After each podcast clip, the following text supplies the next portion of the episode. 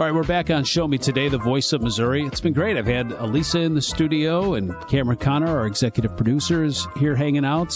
We got the big Mizzou game coming up Saturday morning at 11. They're taking on LSU, both teams nationally ranked. Cameron, we had kind of hoped that Mizzou would be 5-0 at this point. We would have been happy with 4-1. Got to 5-0. It hasn't been pretty, but wins are wins, right? Yeah, wins are wins. I think one of the number one things to point out is when you look back before the beginning of the season, I think a lot of people thought that Mizzou would be heavily relying on that defense to lead the way and the offense to figure it out along the way. But in the reality, it's kind of been the opposite. It seems like the offense is way ahead of where they're supposed to be, and the defense has been lacking behind. And some of that's because of injuries and stuff like that. But for the most part, this offense is what's leading the storm for Mizzou right now at 5-0. Yeah, we weren't sure about Brady Cook. You knew you had Luther Burden. There's some other pieces there.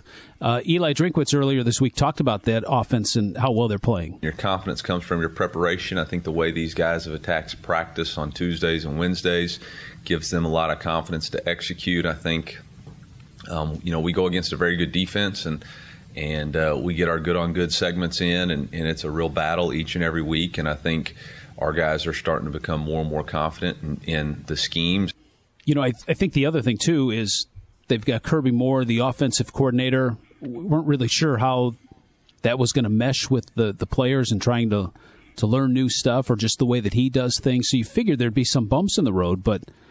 And then Brady gets hurt in the first game. He's hobbling around with a brace. You're like, oh, man, what's going to happen with this offense? But are you surprised with how well Brady has played?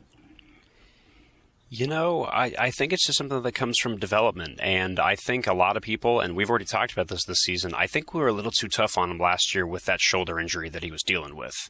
I mean, now that at least his arm looks healthy, and unfortunately, he's still recovering off of a slightly hyperextended knee now, but the arm has been where it is. And you can go against this Vanderbilt game and say you saw things from him that I don't think we've ever seen from Brady Cook, and it shows that he's ready. Yes, he's still getting the ball to Luther Burden, but he was making passes in the buckets to lots of other receivers. I mean, he brought Theo Wease Jr. back to life from Oklahoma in that game because he had over 100 receiving yards and a touchdown too. So he's starting to do things, and he's starting to click with his wide receivers in a time and pace that it's definitely surprising, but it's also something that when you look back on it, maybe this was waiting for him all along. It just took getting healthy.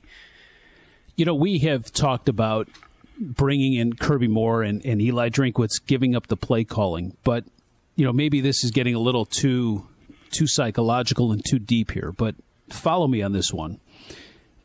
I don't know how much confidence Drinkwitz has ever had in Brady Cook up until this point, because each year he's gone out, he's tried to bring in transfers. He tried to bring in, I'm drawing a blank on the kid that was at Georgia, and he ended up going to West Virginia. He was in hot pursuit of him a couple of years ago.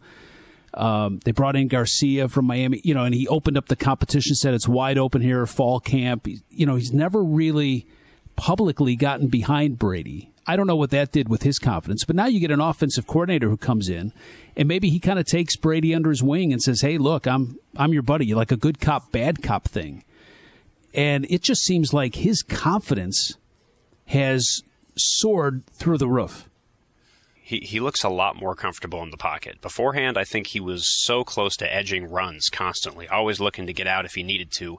And this year, and maybe it's just because of some added offensive line play, but for the most part, he's not only getting time to find his receivers, he's putting his money where his mouth is, and the ball's getting exactly where it needs to be a lot of the time. So whatever's cooking, it smells good, and it's working. I watched that LSU Ole Miss game, and it was entertaining. Nobody could stop anybody. Nobody could tackle. Certainly on LSU, their defense, not as good as I thought they were.